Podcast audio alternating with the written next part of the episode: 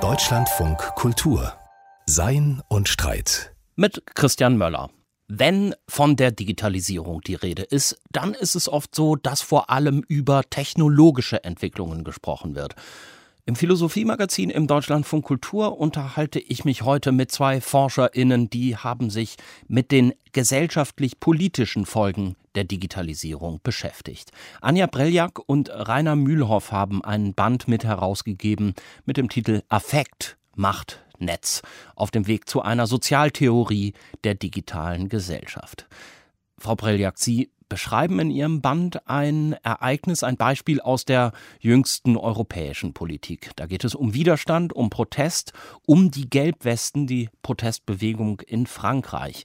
Was war denn an denen für Sie in digitaler Hinsicht so interessant? Das ist interessant, weil sich da vor allem auch zeigt, dass diese Art von Protestbewegung ohne Facebook vielleicht gar nicht so möglich gewesen wäre. Und dass da sozusagen Facebook sich als, ja, so eine Art Ermöglichungsbedingung zeigt. Was wir daran interessant finden, ist, dass diese Plattform offenbar nicht nur ein Container für Inhalte ist und auch nicht nur ein Stammtisch, der sich sozusagen über viele Menschen ausweitet, sondern es ist etwas, was ähm, eine spezifische Form von, von Bewegung ermöglicht, nämlich eine, die sich von unten organisiert, vermeintlich spontan und simultan ist, aber gleichzeitig eine koordinierte Form äh, hat. Was ich an dem, was Sie da beschrieben haben, Herr Mühlhoff, spannend fand, ist die, wenn man so will, Anführer dieser Gruppe oder diejenigen, die da vorgetreten sind dann in der Öffentlichkeit.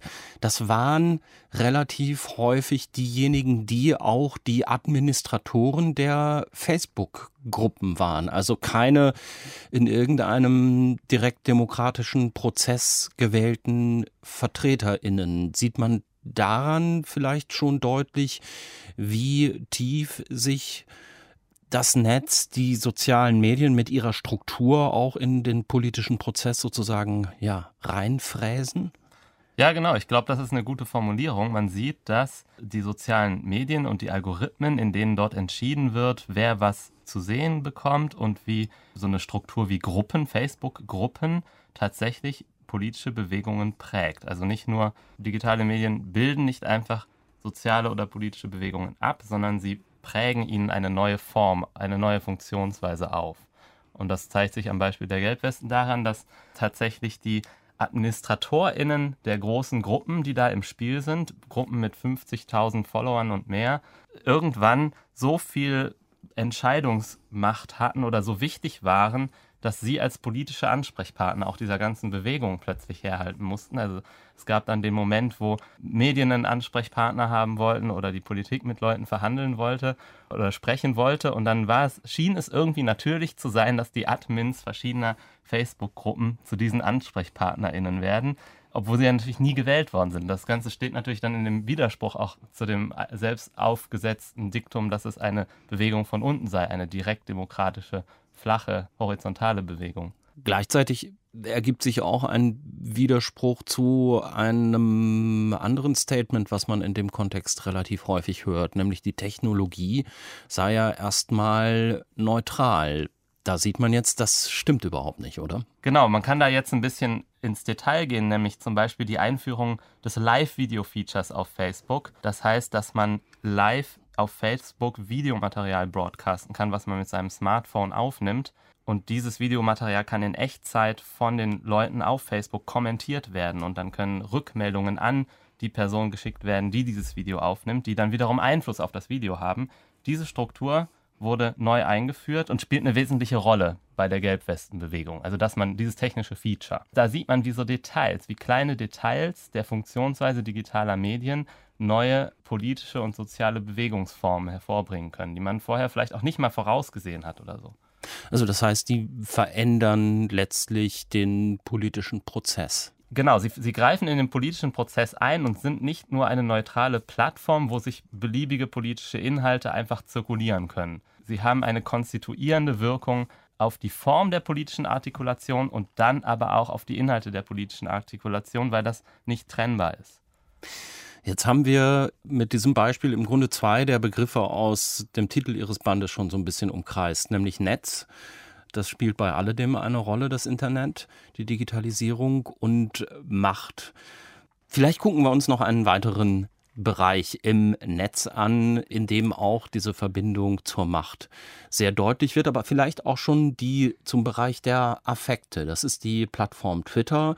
Auch Leute, die die nicht nutzen, die dort keine Kurznachrichten absetzen, kennen das vermutlich inzwischen, weil Donald Trump dort sehr aktiv ist mit seinen Nachrichten, das gerade ja obsessiv nutzt. Und man hat auch den Eindruck, dort eigentlich immer darauf setzt, Leute in Stimmungen zu bringen, Emotionen irgendwie zu triggern, also letztlich Affekte zu mobilisieren, oder, Frau Preljak? Ja, genau. Also ähm, Twitter ist ein sehr interessantes Medium, weil dort eigentlich ja vor allem über Sprachnachrichten kommuniziert wird und gleichzeitig trotzdem Stimmungen entstehen. Und das passiert ja auch vor allem dadurch, dass sehr schnell und äh, von sehr vielen Menschen gleichzeitig aufeinander reagiert werden kann. Und in diesen Feedback-Prozessen passiert natürlich etwas, was äh, mittlerweile als viral bezeichnet werden kann. Also Inhalte, mhm. die sozusagen sehr viele, sehr schnell gleichzeitig Menschen erreichen können. Was sich in diesen Kontexten immer wieder zeigt, ist, dass es doch interessant ist, dass äh, nicht immer alle gleichzeitig sprechen, sondern in den Aufmerksamkeitsökonomien der sozialen Medien bestimmte Stimmen und bestimmte vor allem polarisierende Inhalte sehr viel Aufmerksamkeit generieren können und in dieser Art von sozusagen äh, Stimmverteilung sind natürlich vor allem diejenigen Inhalte interessant oder, oder schaffen mehr Diskussionen, die polarisieren, die intensive Diskussionen erzeugen können. Und man könnte sagen, dass Donald Trump vielleicht der Meister dieser polarisierenden Inhalte ist, weil er es doch irgendwie schafft, sehr viel ähm, Aufregung und Empörung zu erzeugen, was dann einerseits sehr viele Menschen aufgreifen, aber andererseits auch die redaktionellen Medien mit aufnehmen und sozusagen in diesen Aufmerksamkeitsökonomien auch mitspielen. Jetzt könnte man natürlich sagen, wenn man an diese Empörungswellen auf Twitter denkt, die die Politik auch irgendwie mit beeinflussen, das ist ja im Grunde nicht wirklich neu. Also selbst wenn man in die griechische oder römische Antike zurückblickt, dann gab es sowas wie die Kunst der politischen Rhetorik, die ja auch eigentlich schon mit Sprache irgendwie versucht hat, ja, die Gefühle, die Affekte der Menschen zu beeinflussen. Was ist denn jetzt im digitalen Kontext auch von Social Media dann dasjenige, was sozusagen neu dazukommt, was sich ändert? Also wir können da zum Beispiel den Blick in die Geschichte tatsächlich sehr gut machen, wenn wir uns die attische Demokratie angucken. In der Antike sozusagen der Vorläufer oder das erste Beispiel direkter Demokratie, das wir kennen damals, also sozusagen die Antike hatte schon das Problem, das wir heute auch kennen, äh, nämlich, dass möglichst alle gleichzeitig sprechen können sollen und sich hören können müssen. Also es braucht bestimmte mediale Bedingungen dafür, dass das möglich ist, dass direkte Demokratie möglich ist.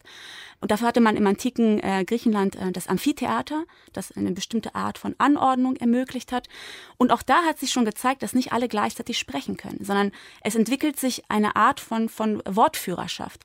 Und die alten Griechen hatten dafür den Begriff der Demagogie, der Volksverhetzung, das dann heute eher ein negativer Begriff ist. Aber damals wurde das eher positiv besetzt, nämlich mit dieser Erkenntnis, dass wenn man direkte Demokratie hat und haben will, es immer auch eine Art von Volksverführung gibt die ähm, sozusagen Teil davon ist und die man irgendwie in diesem Kontext mitbedenken muss. Das heißt auch, in der attischen Demokratie sehen wir schon, dass die Politik, wenn es um Echtzeitpräsenz geht, dass darin politisches Handeln tatsächlich im Affekt geschieht, weil nämlich Rhetorik ein wesentliches Mittel ist und weil die Art und Weise, wie man sich im Angesicht gegenüber den anderen verhält, immer auch affektiv geladen ist.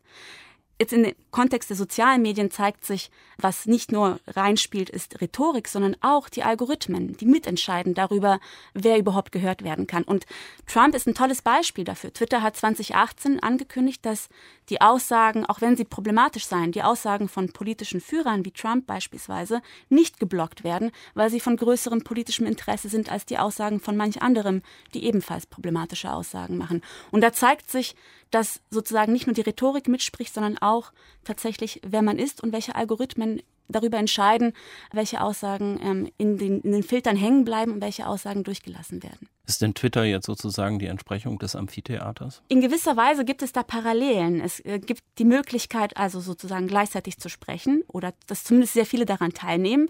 Aber auch in der Antike wissen wir, dass die Vollversammlung nicht alle Menschen enthalten hat. Und das gilt auch für Twitter. Interessant ist natürlich, dass Twitter immer mehr Politik macht. Also es ist kaum noch eine Politikerin in Deutschland da, die nicht unbedingt, die nicht auf Twitter setzt oder mal gesetzt hat. Twitter spielt auch im politischen Betrieb heute eine Rolle und entscheidet auch mit darüber, wie Demokratie heute funktioniert. Das Philosophie-Magazin im Deutschlandfunk Kultur haben Sie eingeschaltet. Heute mit der Frage, welche Rolle spielen Affekte in der digitalen Gesellschaft? Wie versuchen Tech-Unternehmen, unsere Affekte auszuforschen und zu beeinflussen?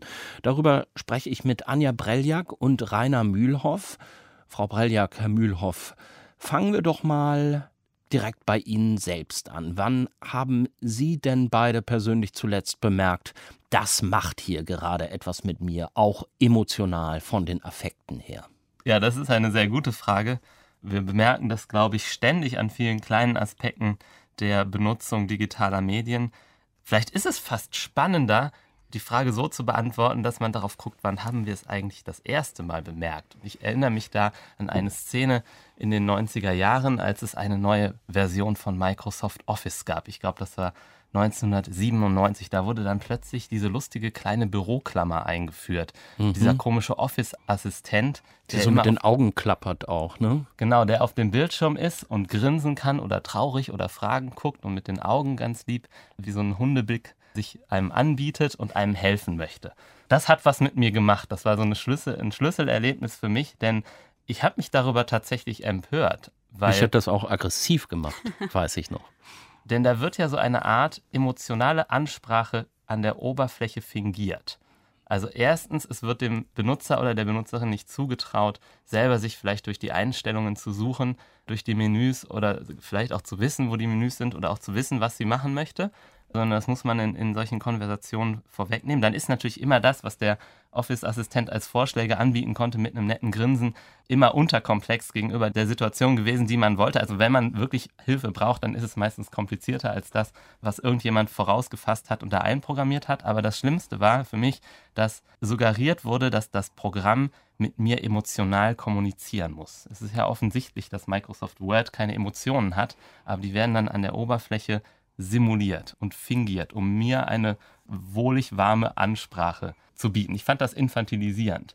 Und ich glaube, damals war das noch absurd. Das wurde ja auch stark verlächelt von vielen Leuten. Das war ja nicht, auch nicht unbedingt ein Erfolg, dieser Office-Assistent, aber der war trotzdem vielleicht eine der ersten Beispiele für einen technischen Trend, mit dem wir heute so viel zu tun haben, dass wir es schon gar nicht mehr merken. Welche Plattform spricht denn die BenutzerInnen heute nicht emotional an? Wo ist nicht irgendein Smiley, der einen angrinst oder eine Ansprache, die mich eher darauf reduziert, dass ich nicht so richtig weiß, was ich eigentlich will, aber vor allem Gefühle dabei habe und mich dabei dann abholen möchte oder auf dieser Ebene ansprechen möchte. Also in irgendeiner Form an der Oberfläche einer Software Gefühle fingiert, simuliert, staged für mich, weil davon ausgegangen wird, das ist das, was die Benutzerin braucht. Also ich glaube Ihnen das jetzt gerade noch so ein bisschen anzumerken, dass das auch Gefühle in Ihnen ausgelöst hat. Ich kann das sehr gut nachvollziehen.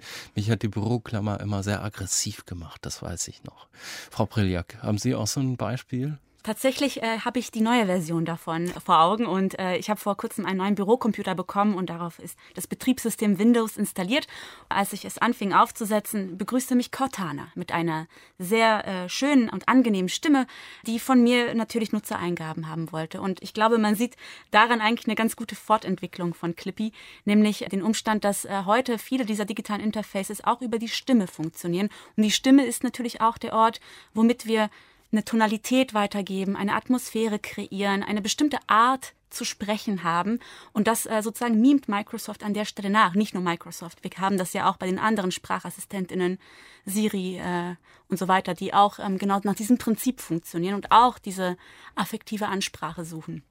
Affektive Ansprache ist ein gutes Stichwort, denn wir benutzen eigentlich jetzt die ganze Zeit schon immer synonym mhm. ganz andere Begriffe. Sie benutzen aber in Ihrer Arbeit und auch im Titel Ihres Buches diesen Begriff des Affekts. Was bedeutet der eigentlich genau? Wenn man jetzt mal davon ausgeht, von diesem Begriff, den man auch aus dem juristischen Kontext kennt, ne, dass jemand im Affekt handelt.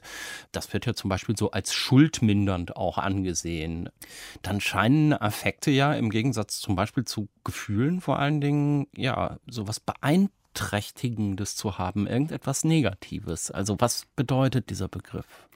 Ich glaube, dass die Alltagssprache und auch diese juristische Verwendung auf etwas ganz Interessantes hinweist, was auch in den theoretischen Debatten aufkommt, nämlich den Umstand, dass derjenige oder diejenige, die im Affekt handelt, eine impulsive Reaktion zeigt. Und diese impulsive Reaktion ist etwas, was nicht nur diesem, dieser Person zukommt, sondern irgendwie sich aus den Umständen, in der sie sich befindet, herleitet. Deswegen auch die Schuldminderung, weil es sozusagen aus der Dynamik heraus entsteht.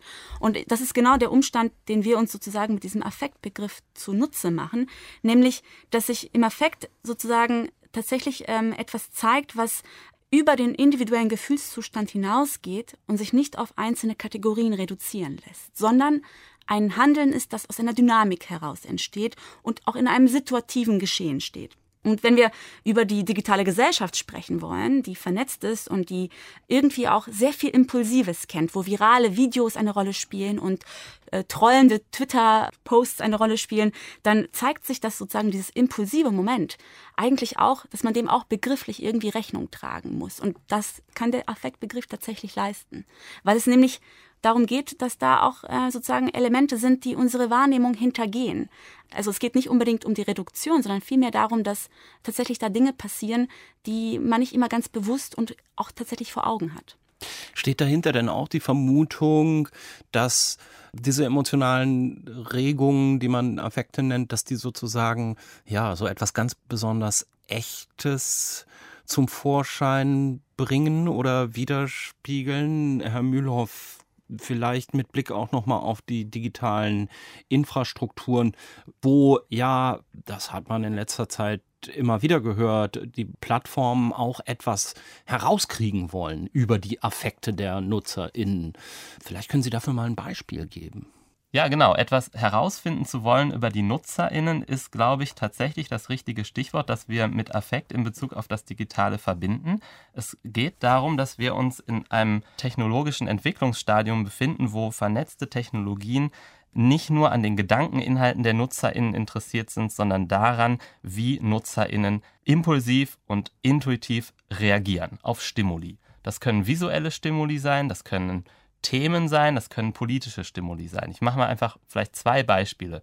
Man misst detailliert aus, wie NutzerInnen auf bestimmte visuelle Gestaltungsmerkmale von Nutzeroberflächen reagieren. Also ob man eine Schaltfläche besser rot oder besser blau macht oder ähm, ob man die Informationen, dass man gerade zum Beispiel irgendwas einwilligt im Internet und dabei Daten preisgibt, ob man das in größerer oder kleinerer Schrift oder in Grau oder in welcher Farbe man das macht. Das sind alles irgendwie Stimuli, also die visuelle Präsentation ist ein Stimulus und man will, große Unternehmen wollen, dass die meisten Leute zum Beispiel einfach zustimmen oder so. Und dann kann man experimentieren.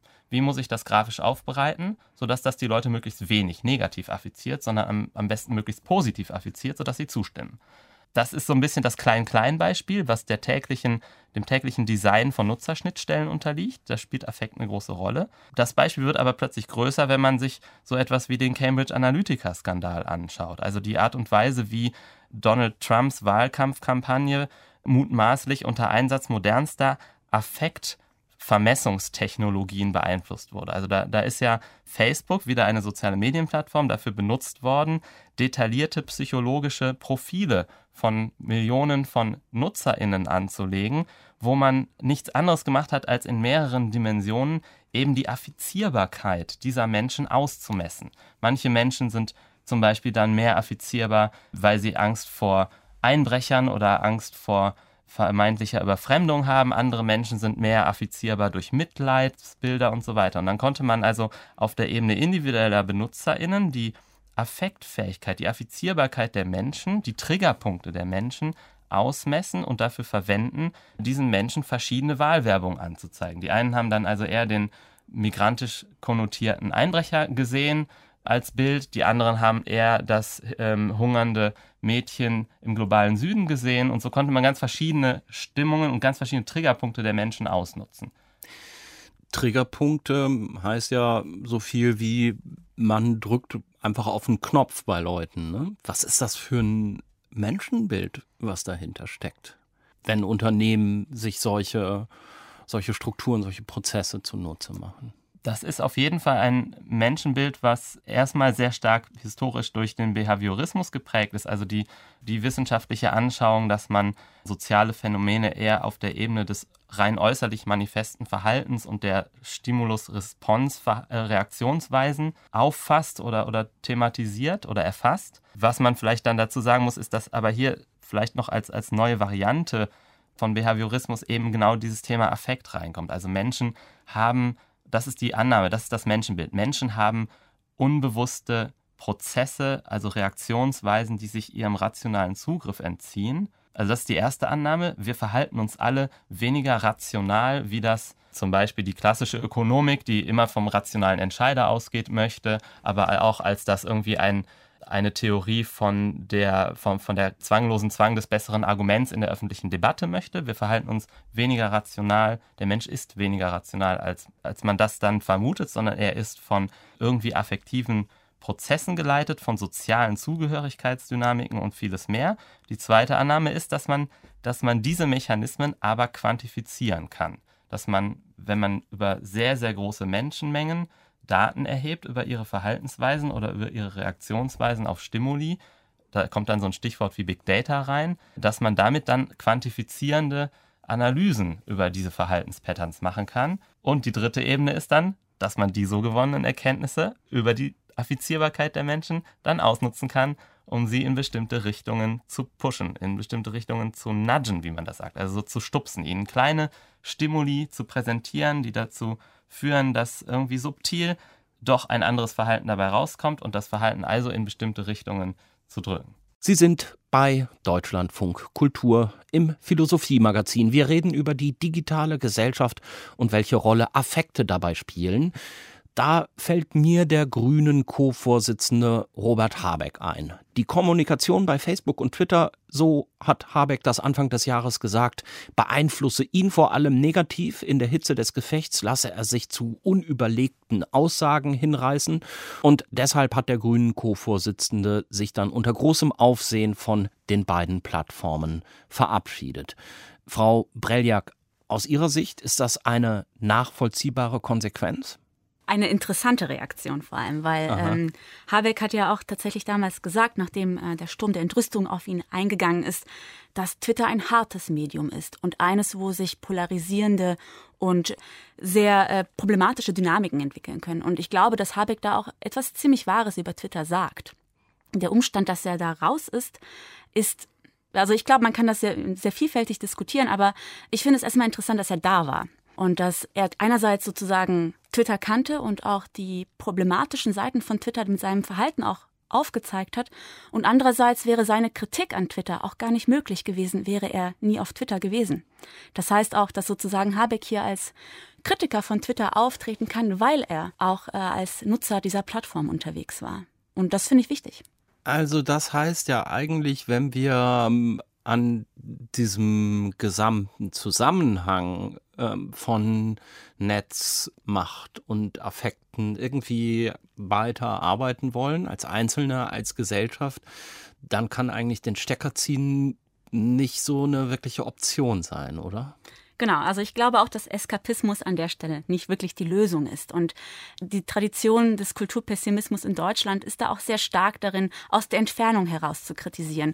Ich denke, der Habeck-Fall zeigt tatsächlich, dass es wichtig ist, zu verstehen, wie diese Plattformen funktionieren und auch zu verstehen, was sie mit einem machen. Also ich glaube, an diesem Fall lässt sich sehr gut studieren, wohin eine bestimmte Art von Plattform, die Art und Weise, wie sie designt ist und wie sie auch algorithmisch funktioniert, was für Dynamiken sich in ihr ergeben können, wohin uns das so bewegt. Dass das stellenweise problematisch ist, das zeigt sich ähm, erst, wenn wir das auch erlebt haben. Das heißt, Kritik, glaube ich, ähm, muss das auch können. Sie muss sich da hineinhalten können in diese Plattform, um sie kritisieren zu können. In ihrem Band, da gab es auch ein Interview mit dem großen italienischen marxistischen Philosophen Antonio Negri, der gesagt hat, wer die wer die Fabrik kritisieren will, der muss in die Fabrik hineingehen.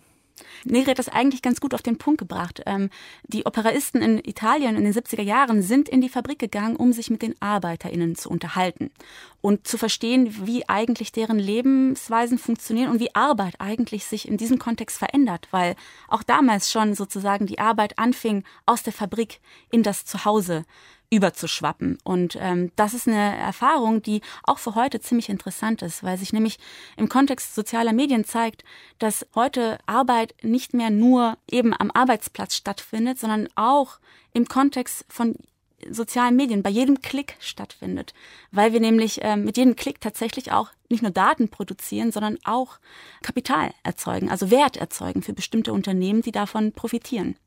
Also während ich denke, ich äh, unterhalte mich gut und das vielleicht auch tatsächlich äh, tue, arbeite ich in Wirklichkeit für Twitter, für Facebook, für Instagram? Ja, das ist eine Perspektive, wie man das Ganze kritisieren kann oder zum Beispiel auch für sowas wie Besteuerung oder so zugänglich machen kann. Also wenn man es erstmal als Arbeit ausweist, dann gibt es ja bestimmte Konsequenzen, dann kann man das ja politisch dann auch auf eine andere Weise handhaben. Unsere Frage, die wir auch in unserem Band aufbringen, ist schon, ob das reicht oder ob es auch überhaupt adäquat ist. Denn wir haben es ja angesichts gerade der sozialen Medien mit einer Situation zu tun, wo Leute auf diesen Plattformen kommunizieren und Lust darauf haben und Spaß daran haben und ihrem Sozialleben dabei nachgehen. Und was ist das für eine Botschaft, wenn mein Sozialleben oder mein soziales Agieren jetzt plötzlich als Arbeit bezeichnet wird und damit einem Produktivitätsparadigma subsumiert wird und insbesondere ja gar nicht in Frage gestellt wird damit, dass man aus meinen sozialen Regungen Kapital schlagen sollte. Also die Ökonomisierung, die wird damit nicht kritisiert. Die Plattformen, die schlagen Kapital aus unserem sozialen Agieren und wenn man es dann als kritische Strategie, als Arbeit ausweist, dann ist es ja immer noch ökonomisiert. Das heißt, wir würden eher tatsächlich versuchen wollen, noch einen Schritt weiter zu gehen mhm. mit der Kritik und, und diese, diese untrennbare Verflechtung von Arbeit und Freizeit, die tatsächlich alles beides auflöst ineinander. Es gibt weder Freizeit noch Arbeit als diese beiden Pole, sondern dieses Agieren im Netz, was die Grundlage unserer heutigen Existenz in der digitalen Gesellschaft ist, das generiert schon Wert. Ich glaube, die kritische Strategie, die wir da suchen würden, ist vor allem die Nutzerinnen selber in die Pflicht zu nehmen, sich dessen bewusst zu sein, dass sie mit ihrem Agieren Wert produzieren. Man sollte sich über die Geschäftsmodelle dieser Unternehmen informieren. Also es geht gar nicht nur darum, ein bisschen zu wissen, wie das technisch funktioniert. Das ist irgendwie immer mehr oder weniger schwierig und auch manchmal opak, aber die Geschäftsmodelle sind oft gar nicht so kompliziert und die kann man sich zum Beispiel einfach mal aneignen. Aber da existiert dann ja auch wieder eine Spannung. Also das Wissen, von dem Sie jetzt sagen, also das wäre jetzt so ein klassisches Plädoyer für Aufklärung auch. Also die Leute sollen mehr über die sozialen Medien, über das Internet wissen, darüber, wie es funktioniert, wie ihr Agieren darin auch zu diesem Funktionieren beiträgt. Dann entsteht bei den Nutzern, bei den Nutzerinnen mehr Wissen. Das wird dann aber auch immer mehr und immer komplexer. Und das führt dann doch eigentlich auch wieder in diese Situation der Überforderung, von der ich eben gesprochen habe in Bezug aufs Netz, auch wieder hinein. Ist das ein Dilemma, aus dem man irgendwie rauskommen kann? Nicht wirklich. Also wir kommen aus diesem Dilemma nicht heraus. Jede Zeit hatte in gewisser Weise zu viel Wissen und wurde von ihrer Zeit überrannt. Was wir vielleicht mitnehmen können von für heute ist, dass Wissen allein nicht ausreicht. Also nur weil ich weiß, dass Facebook meine Daten kapitalisiert und benutzt und analysiert, heißt das noch lange nicht, dass ich weiß, was ich damit anfangen soll oder dass es mich bewegt. Und das ist vielleicht der entscheidende, die entscheidende Erkenntnis, die wir auch in, in unserem Band vertreten, dass Wissen noch lange nicht bewegt sein ist. Also es sozusagen es Wissen heißt noch nicht, dass es mich affektiv mobilisiert, etwas dagegen zu tun oder an meiner Umwelt etwas zu verändern. Und die Frage natürlich ist, äh, inwiefern kann Kritik dazu bewegen, etwas zu verändern? Also an den richtigen Stellen sozusagen insistieren, dass das etwas problematisch ist oder dass es irgendeine Veränderung braucht. Aufklärung heißt ja nicht nur, ein bestimmtes Wissen sich anzueignen. Das allein ist noch nicht Aufklärung, sondern Aufklärung ist auch der Aufbruchsimpuls, sich dieses Wissens auch aktiv zu bedienen. Das heißt, zum Beispiel sortieren zu können oder es, es zu wollen. Welches Wissen ist jetzt eigentlich mehr oder weniger wichtig für mich? Und was bedeutet das zum Beispiel für unsere Gemeinschaft, für unser Zusammenleben? Und das heißt letztlich, sich dieses Wissen in irgendeiner Form affektiv anzueignen. Aufklärung ist ein Projekt, das macht man mit und an sich selbst. Das muss eine Gemeinschaft mit sich selbst machen. Es können sich nicht jetzt bestimmte Leute hergehen und eine breite Bevölkerung affektiv gegen Google mobilisieren. Also das kann man machen, das kann ein interessantes Instrument als Teil einer größeren Bewegung sein, aber ich glaube nicht, dass das jetzt philosophisch gesehen die Form von Kritik ist oder so, auf, auf die das hier hinauslaufen möchte, sondern diese Form von Kritik, die, die sollte darauf hinauslaufen, dass man sich diese Techniken aneignet. Wenn man sie benutzt, um Leute zu mobilisieren, dann muss man sich trotzdem noch aneignen. Wir lassen jetzt nicht Google die Leute mobilisieren oder Facebook die Leute mobilisieren, also die Leute, die sowieso gerade schon die Macht haben, äh, über die Algorithmen zu entscheiden, sondern dann wäre wieder diese Aneignungsbewegung im Spiel. Man kann auch konkret was machen. Ähm, zum Beispiel sich ähm, versuchen, mit verschiedenen Mitteln sich darüber zu vergegenwärtigen, was eigentlich mit einem passiert oder äh, was gerade sozusagen, während man durch Nachrichtenseiten geht, ähm, was für Daten beispielsweise da gerade abgerufen werden, während man sich durch sie bewegt. Vielleicht noch ein kleines historischen, eine kleine historische Wolte. In den 70ern hat man sich äh, damals zu Consciousness Raising Groups versammelt, um sich darüber zu vergegenwärtigen, in was für einer Situation beispielsweise Frauen sich damals befunden haben und darüber sozusagen auch affektiv zu mobilisieren. Vor einigen Jahren gab es noch die Crypto-Partys. Das war vielleicht eine Art Consciousness Raising Group sozusagen moderner Art. Und es Kryptopartys, dann lernt man Kryptographie, glaube ich, Verschlüsselung genau, und sowas. Ne? Da, da setzt man sich zusammen, um sich gegenseitig beizubringen, wie man seine E-Mails verschlüsselt oder mit was für Browser-Plugins man sich ausrüsten kann, um sicher zu surfen. Ich denke, wir brauchen eine neue Form von Consciousness Raising Groups. Ich weiß auch nicht, wie die aussehen kann, aber das ist vielleicht doch eine Art und Weise, wie sich äh, heute sozusagen nochmal Affektpotenzial generieren lässt, nämlich darüber, dass sich Menschen zusammenfinden und konkret und insistierend darüber diskutieren, was es eigentlich bedeutet, sich durch die digitale Gesellschaft zu bewegen. Mit Rainer Mühlhoff und Anja Breljak habe ich mich unterhalten über die digitale Gesellschaft und welche Rolle die Affekte darin spielen. Wenn Sie dazu noch etwas lesen möchten, dann geht das in dem Band Affekt, Macht, Netz auf dem Weg zu einer Sozialtheorie der digitalen Gesellschaft. Herausgegeben von Anja Breljak, Rainer Mühlhoff und Jan Slabi. Erschienen im Transkriptverlag. Der Band ist übrigens frei verfügbar im Netz als PDF und den Link dahin, den finden Sie auch bei uns auf deutschlandfunkkultur.de. Wird Fliegen bald teurer? In Frankreich ist das ja schon beschlossene Sache. Und für Deutschland hat Umweltministerin Svenja Schulze diese Woche gefordert, dass in Deutschland die Luftverkehrsabgabe erhöht werden müsse, aus Gründen des Klimaschutzes. Es könne nicht sein, dass auf manchen Strecken Fliegen günstiger sei als ein Bahnticket. Diese Diskussion zeigt auch, was mal ein Menschheitstraum war, der Traum vom Fliegen, das gehört inzwischen zum Alltag. Nicht nur in der Ferienzeit. Und trotzdem geht es dabei immer noch um die ganz großen Fragen. Wer ist der Mensch und wer kann er sein? Die Philosophie des Fliegens erkundet für uns jetzt Konstantin Hühn.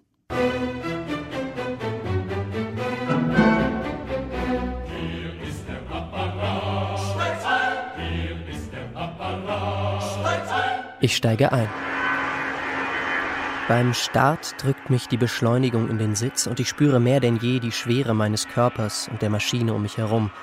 Aber schon verlassen die Vorderräder den Boden, in meinem Bauch breitet sich ein Kribbeln aus und schließlich heben wir ab.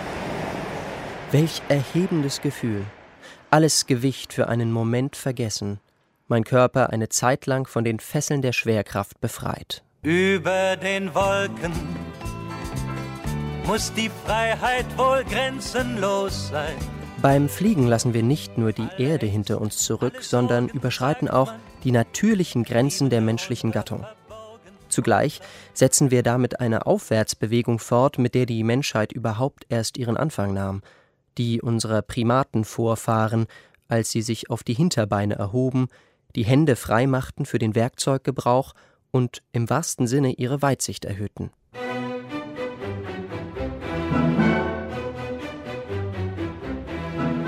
Kaum aber konnte der Mensch auf zwei Beinen stehen, richtete sich sein Blick zum Himmel und er begann vom Fliegen zu träumen. Das legen archäologische Funde und antike Mythen nahe. Das Hoch hinaus wollen und können gehört also selbst zur Natur des Menschen.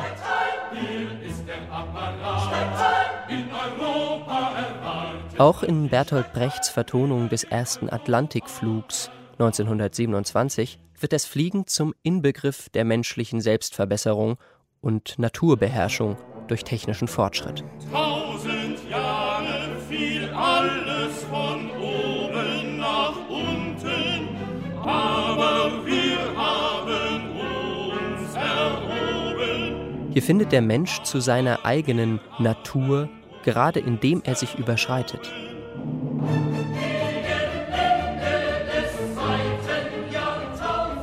Immer wenn wir ein Flugzeug besteigen, haben wir also Teil am humanistischen Ideal der menschlichen Selbstüberschreitung, an der Vertikalspannung, die für Peter Sloterdijk den menschlichen Selbstverbesserungsdrang auszeichnet.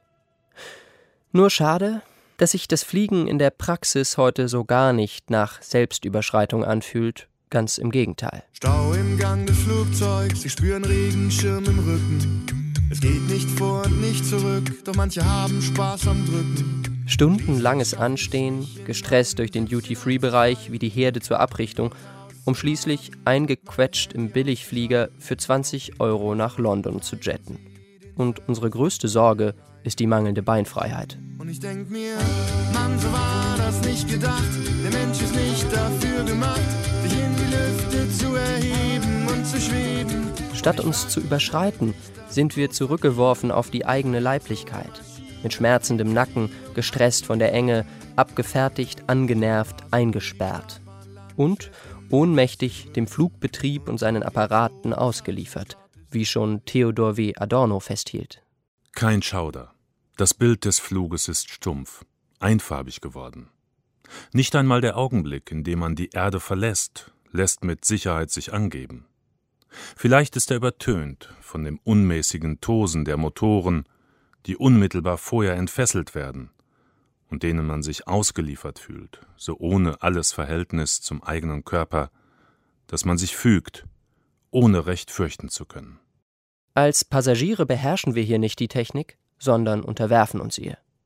Und angesichts der katastrophalen ökologischen Konsequenzen des Fliegens scheint sich hier die Selbstüberschreitung in ihr Gegenteil zu verkehren und langfristig eher zum Untergang der Menschheit beizutragen.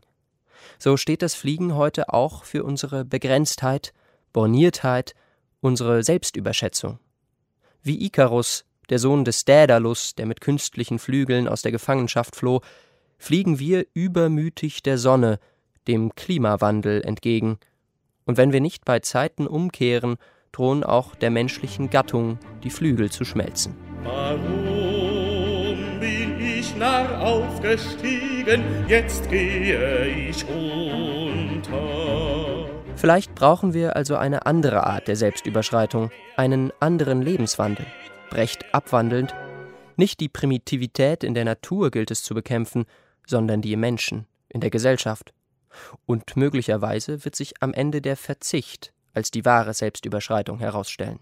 Fliegen zwischen Selbstüberschreitung und Selbstüberschätzung. In unserer Sommerreihe zur Philosophie des Reisens war das ein Beitrag von Konstantin Hühn. Und das war's für heute von Sein und Streit. Ich bin Christian Möller. Machen Sie es gut. Bis zum nächsten Mal.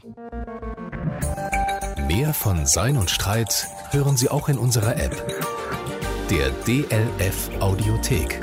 Jetzt kostenfrei herunterladen für Android und iOS.